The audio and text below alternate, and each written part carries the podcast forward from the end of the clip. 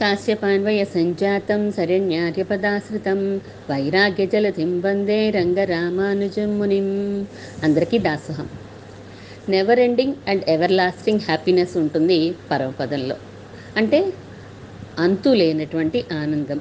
తరిగిపోదు దినదిన అభివృద్ధి చెందుతూ ఉంటుంది పరమపదంలో ఆనందం. అటువంటి ఆనందాన్ని అనుభవిస్తూ కైంకర్యం చేసుకుంటూ పరమాత్మకి మంగళాశాసనం చేస్తూ సుఖిస్తున్నాడు జీవుడు. సరే. ఇంకా ఆ పరమపదం చేరాడు. ఆయన కైంకర్యంలో నిమగ్నం అయిపోయాడు కాబట్టి ఇక మనం మనం కూడా అక్కడికి వెళ్ళాలి కదా పరమపదం వెళ్ళాలంటే మనం కూడా మంగళాశాసనం చేస్తూ ఉండాలి ఇక్కడ పరమాత్మకి. ఇక్కడ పరమాత్మకి మంగళాశాసనం చేస్తూ ఉండాలి అంటే మన పెరియాళ్వార్లు రచించిన మంగళాశాసన ప్రబంధం దివ్య ప్రబంధం తిరుపల్లాండు ఎంతో గొప్పదైనటువంటి దివ్య ప్రబంధం ఇది. ఇరవై నాలుగు దివ్య ప్రబంధాలకి కూడా ఓంకారం వంటిది అని మన పెద్దలందరూ మనవాళ్ళ మహాములు కీర్తిస్తారు ఉపదేశ రత్నమాలై దివ్య ప్రబంధంలో. చాలా గొప్పదైనటువంటి అంటే వేదానికి ఎలా అయితే హరిహి ఓం అని ప్రార్థిస్తారో అలా మనం దివ్య ప్రబంధం ఏది సేవించాలన్నా సేవాకాలం చెయ్యాలి అని అనుకున్నప్పుడు ముందుగా తిరుపల్లాండు చదవాలి అని పెద్దల నియమం. అటువంటి తిరుప్పల్నాడులో రెండు పాసరాల గురించి తెలుసుకున్నాం మనం. ఆ రెండు కలిపి ఒకటే అని పెద్దలు అంటూ ఉంటారు. తర్వాత మిగిలిన పాసురాల గురించి కొంచెంగా తెలుసుకుందాం. దివ్య ప్రబంధం మంగళాశాసనమే ఇందులో ఉండే విషయము. భట్టనాథులు రచించారు. విష్ణు చిత్తులు అని కూడా పేరు. ఏం చేశారు ఈయన? అంటే అందరినీ పిలుస్తున్నారు. ఎవరెవరున్నారు? అంటే లోకల్లో నాలుగు రకాల వారు ఉంటారు అని కదా చెప్పాడు కృష్ణుడు. ఆర్తో జిజ్ఞాసు రర్థార్థి జ్ఞానీచ భరతర్షభ అని చెప్పాడు. ఆర్తులు జిజ్ఞాసులు అర్థార్థులు నెక్స్ట్ జ్ఞాని.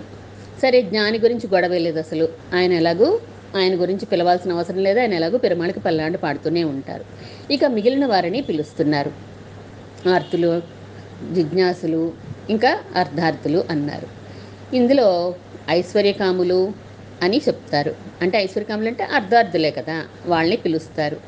భగవత్ ప్రేమికులు ఎవరైతే ఉన్నారో ఆ భగవత్ ప్రేమికుల్ని పిలుస్తారు. ఇక కైవల్యం కావాలి మాకు అనుకునేవారు ఎవరుంటారో వారిని కూడా పిలుస్తారు. రండి మీరందరూ కలిపి మాతో వస్తే మా గోష్ఠితో వస్తే అందరం కలిసి పెరుమాళకి మంగళాశాసనం చేద్దాము అని పాసురాల్లో పిలుస్తారు. పిలిస్తే నెమ్మది నెమ్మదిగా వాళ్ళందరూ వచ్చినట్టు అందరం కలిసి పరమాత్మకి మంగళాశాసనం చేసినట్టు చక్కగా గ్రంథాన్ని పూర్తి చేస్తారు. భట్టనాథుల పుత్రిక అయినటువంటి గోదాదేవి కూడా తను ఒక్కత్తి వ్రతం చేయలేదు కదా. తిరుప్పావి వ్రతం చేసేటప్పుడు రండి అందరూ రండి కోదిమినో నెర్రయీర్ అని చెప్పి మనందరినీ కూడా పిలిచింది కదా. అందరితో కలిసి కదా ఆమె ఆచరించింది. ఆమెకి ఆ గుణం ఎక్కడి నుంచి వచ్చింది? అంటే తండ్రి గారైన పెరియాళ్ళవారి దగ్గర నుంచి వచ్చింది. పెరియాళ్వార్లు ఒక్కరు మంగళాశాసనం చేసేసుకోవచ్చు కదా. ఆయనకి నచ్చదట. అందరూ వచ్చేయాలి అందరూ వచ్చేయాలి. లోకల్లో ఉన్న వాళ్ళందరూ నమో నారాయణాయ నమో నారాయణాయ అంటూ వచ్చేసి పరమాత్మకి మంగళాశాసనం చేస్తేనే ఆయనకి ఎంతో ఆనందంగా ఉంటుంది. అటువంటి స్వభావం కలిగిన వారు కాబట్టి పర సమృద్ధిని కోరుకునే స్వభావం కలిగిన వారు కాబట్టి ఈ దివ్య ప్రబంధంలో చక్కగా అందరినీ పిలుస్తారు. పరమాత్మ యొక్క వైభవాన్ని తెలుసుకోండి. మీరు కూడా రండి మంగళాశాసనానికి అని చెప్తారు. పెరియాళ్వార్లు ఎక్కడి వారు? అంటే తమిళనాడు రాష్ట్రంలో అవతరించారు. ఈయన కూడా చక్కగా పరమాత్మ అనుగ్రహం వలన మయర్వన మదినలం పెత్తవన్ అంటే పరమాత్మ యొక్క అనుగ్రహ విశేషాన్ని చక్కగా భక్తి రూపాపన్న జ్ఞానాన్ని పొందినవారు ఈయన. ఈయన మధురకు దగ్గరలో ఉండే ధన్విపురం అనే ఊరిలో అవతరించారు. ధన్విపురానికి పక్కనే పుత్తూర్ అనే చిన్న గ్రామం కూడా ఉంది. ఆ పుత్తూర్ అనే గ్రామంలో ఉండే విల్లి అనే ఆయన వటభద్ర సాయికి అక్కడ ఆలయ నిర్మాణానికి చాలా సహకరించారు కాబట్టి నెమ్మది నెమ్మదిగా ధన్విపురానికి విల్లి పుత్తూర్ అనే పేరు వచ్చేసింది. మన ఆండాళం ఎప్పుడైతే అవతరించిందో అది శ్రీ విల్లి పుత్తూర్ అయిపోయింది. ఆ శ్రీ విల్లి పుత్తూరులో ఈయన అవతరించారు ముకుందుడు పద్మ అనే దంపతులకు ఈయన బిడ్డగా అవతరించారు. వీరిది సాలామృత గోత్రము బోధాయన సూత్రము అంటారు. వీరు పురశ్చూడులు అంటారు. చాలామంది పైన శిఖ ఎలా పెట్టుకుంటారు? వెనక్కి ఉంటుంది కదా ముడి. పురశ్చూడులు అంటే ముందుకు ఉంటుంది మాట ముందుకి పెట్టుకుంటారు వాళ్ళని పురశ్చూడులు అని అంటారు. ఈయనకి ఎప్పుడు కూడా చిత్తంలో విష్ణు గురించిన ఆలోచనలే కాబట్టి ఇంకొక ఆలోచన లేనివారు కాబట్టి విష్ణువే ఆయనకి పరదైవం అని పూర్తిగా నమ్మి ఉన్నారు కాబట్టి చేసేది ఎప్పుడు కూడా విష్ణు సేవే. ఈయన వేద స్వరూపుడైన గరుడాళ్వార్ అంశతో జన్మించారు అని చెప్తూ ఉంటారు. మధురా నగరానికి రాజుగారు వల్లభదేవరాయలు. మధుర కూడా సమృద్ధిగా ఉంటుంది. మధుర కంటే కూడా శ్రీవిల్లిపుత్తూరు ఇంకా సమృద్ధిగా ఉంటుందని పెద్దలు ఆ రోజుల్లో అప్పుడు చెప్తూ ఉండేవారు. హిరణ్యాక్షుణ్ణి వరాహ రూపంతో సంహరించాడు కదా స్వామి. ఆ తర్వాత ధన్వి ధన్విపుర ప్రాంతంలో శ్రీహరి విశ్రాంతి తీసుకున్నాడట. ఆయన ప్రభావం వల్లనే ఈ మధుర కానీ విల్లిపుత్తూరు కానీ అంతా సమృద్ధిగా ఉన్నాయి అని అందరికీ నమ్మకం అక్కడ. హిరణ్యాక్ష సంహార సమయంలో ఒక విధమైన ఉగ్రరూపంతో కదా మరి వరాహమూర్తి ఉంటాడు? కాలాంతరంలో ఋషులు మొదలైన వారందరూ కూడా సేవించుకొని అమ్మో ఎంత ఉగ్రమూర్తో అని రెండవ మారు మళ్ళీ సేవించుకోవడానికి జంకుతూ ఉండేవారట. పరమ కారుణ్యమూర్తి కదండి మన స్వామి.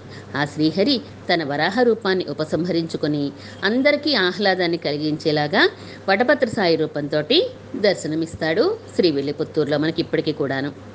స్వామి స్వయంభూగా వేయించేసిన స్థలం ఈ శ్రీ పుత్తూరు అటువంటి విల్లిపుత్తూరులో అవతరించారు మన పెరియాళ్వార్లు. పెరియాళ్వార్లు అవతరించడమే కాకుండా ఆయన పరమాత్మకి ఏం కరి ఏం కైంకర్యం చెయ్యాలి ఏం కైంకర్యం చెయ్యాలి అని ఎప్పుడు ఆలోచన ఆయనకి అదే నడుస్తూ ఉండేదన్నమాట. మనలాంటి వారు అనుకోండి నిద్ర లేచింది మొదలు ఏం చేస్తాం మనం? అంటే మనకు రెండే ఆలోచనలు ఉంటాయట. ఎలా సంపాదించాలి? సంపాదించిన దాన్ని ఎలా అనుభవించాలి? మనకి ఈ రెండే. కానీ కారణజన్ములు కదా విష్ణు చిత్తులు వాయింది ఎప్పుడూ ఒకటే కోరిక ఎప్పుడూ ఒకటే ఆలోచన. తాను ఏం చేస్తే భగవంతుడి ముఖం వికాసి వికసిస్తుంది? ఆ భగవంతుడి ముఖ వికాసానికి నేను ఏం సేవ చెయ్యాలి? ఏం సేవ చెయ్యాలి? తనకి తోచిన సేవ ఏదో చేసుకోవచ్చు కానీ ఆయన కోరుకున్న సేవ చేస్తేనే కదా పరమాత్మకి ఇంకా ఆనందం అని విష్ణు చిత్తుల కోరిక. స్మృతులు ఇతిహాసాలు శృతులు పురాణాలు ఇవన్నీ వింటూనే ఉన్నారు ఆయన. వారి మనసు భాగవతంలో కంసవధకి ముందు శ్రీకృష్ణుడు మధురానగరంలో తన నోటితో తాను స్వయంగా కోరుకున్న సేవ మీదే లగ్నమైపోయిందట విష్ణు చిత్తులకి. ఆ మాటలే ఆయనకి భాగవతం వింటూ ఉంటే ఆ ఘట్టం ఆయన మనసులో నిలిచిపోయింది. పుష్పాలన్నింటినీ కూడా మాలలుగా కట్టి కంసుడికి ప్రతిరోజు ఇచ్చేవాడు ఆయన ఇచ్చే జీతంతో కంసుడిచ్చే జీతంతో జీవితాన్ని గడుపుతూ ఉండేవాడు మాలాకారుడు. అతనికి ఇల్లు దుకాణం కూడా ఒకటే కదండి రాజమార్గానికి పక్క పక్కగా కాస్త లోపలికి సందులో ఉంటుంది ఆయన ఇల్లు. కృష్ణ పరమాత్మ మధురానగర్ ప్రవేశం చేశాక రాజమార్గంలో తనకు ఎదురైన కుబ్జని ఒక విధంగా అనుగ్రహిస్తాడు. అలాగే రజకుణ్ణి కూడా ఇంకొక విధంగా అనుగ్రహిస్తాడు. మాలాకారుడు కృష్ణుకేం ఎదురుపడలే కృష్ణుడికి ఎదురుపడలేదు. కుబ్జ ఎదురుపడింది. చాక ఎదురుపడ్డాడు. కానీ మాలాకారుడేం ఎదురుపడలేదు. ఆయన సందులో ఆయన ఇంట్లో ఆయన ఏదో తన పని తాను చేసుకుంటున్నాడు అంతే కృష్ణుని నడిచి వెళ్ళే రాజమార్గంలోనూ ఆయన దుకాణం ఏమీ లేదు. అయినా కూడా వెతుక్కుంటూ వెళ్ళాడు కృష్ణుడు. అంటే మాలాకారుడు ఇంటికి వెళ్ళేసరికి మాలాకారుడు ఆశ్చర్యపోతాడు. ప్రసాద పరమౌనాథౌ మమ మమ గేహముపాగతౌ ధన్యోహం అర్చ ఇష్యామి ఇత్యాహ మాల్యోపజీవన అంటారు వ్యాసుల వారు భాగవతంలో. కృష్ణ బలరాములు ఇద్దరు అనుగ్రహం మీద తన మీద ప్రసరించింది. తన ఇంటికి వచ్చినందుకు తాను ధన్యుణ్ణయ్యాను నేను అర్చించుకుంటాను అంటాడు మాలాకారుడు. కృష్ణుడు నాకు పుష్పమాలలివ్వు అని అడిగి తీసుకున్నట్టు ఆయన దగ్గర నుండి. విష్ణు చిత్తుల వారు ఈ వృత్తాంతాన్ని విని పుష్పమాలలంటే భగవంతునికి ఎంత ప్రీతి కాకపోతే స్వయంగా అడిగి తీసుకుంటాడు అని ఆలోచించి తాను కూడా ఆ చేసుకోవాలి అని సంకల్పించారు. పూల తోటని పెంచారు. తులసి వనాన్ని పెంచారు. ఆ పుష్పాలని తుజాయిని వటభద్ర సాయికి మాలలు కట్టి సమర్పించసాగారు వటపత్ర సాయి పెరుమాళ్ళకి. ఇలా ఇది కదా స్వార్థం లేని సేవ అంటే?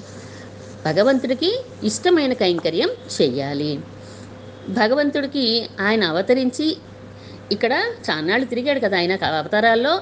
అనేక రోజులు ఇక్కడ ఉన్నాడు ఈ భూమి మీద గడిపాడు. అప్పుడు కూడా చాలామంది చాలా సేవలు చేసుకున్నారు కదా. కానీ లోతుగా కనిపి పరిశీలిస్తే కనుక కొన్ని విచిత్రాలు ఉన్నాయేమో విచిత్రాలు ఉన్నాయేమో అనిపిస్తుంది అంటారు మా ఆచార్యులు. రామావతారంలో సుగ్రీవాదులందరూ కూడా సేవ చేసుకున్నారు. కానీ అందులో తమ స్వార్థ ప్రయోజనం కూడా కొంత ఉన్నది. లక్ష్మణుడు నిస్వార్థంగా సేవ చేసుకున్నాడు కానీ తానే సేవలు చేస్తాను సేవలు చేస్తానని వెంటబడి మరీ చేయించుకు చేశాడు తప్ప రాముల వారు అడిగి చేయించుకోలేదు ఏమీని కూడా. వామనావతారంలో బలి చక్రవర్తి తనకి భూమి కావాలని అడిగి తీసుకున్నాడు బలిచక్రవర్తిని వామనమూర్తి. కానీ ఔదార్యము అనే కీర్తిని సంపాదించుకోవాలి అనే కోరిక లోపల ఉండిపోయింది బలిచక్రవర్తికి. కృష్ణావతారంలో మాలాకారుడి విషయంలో మాత్రం తాను అడిగి తీసుకోవడం స్వార్థం అనేదే లేకుండా ఆయన సమర్పించడం విశేషమే కదండి. అందుకే విష్ణు చిత్తుల వారు ఆ కైంకర్యాన్ని ఎంచుకుని చక్కగా చేసుకుంటూ ఉన్నారు ఆ కైంకర్యాన్ని.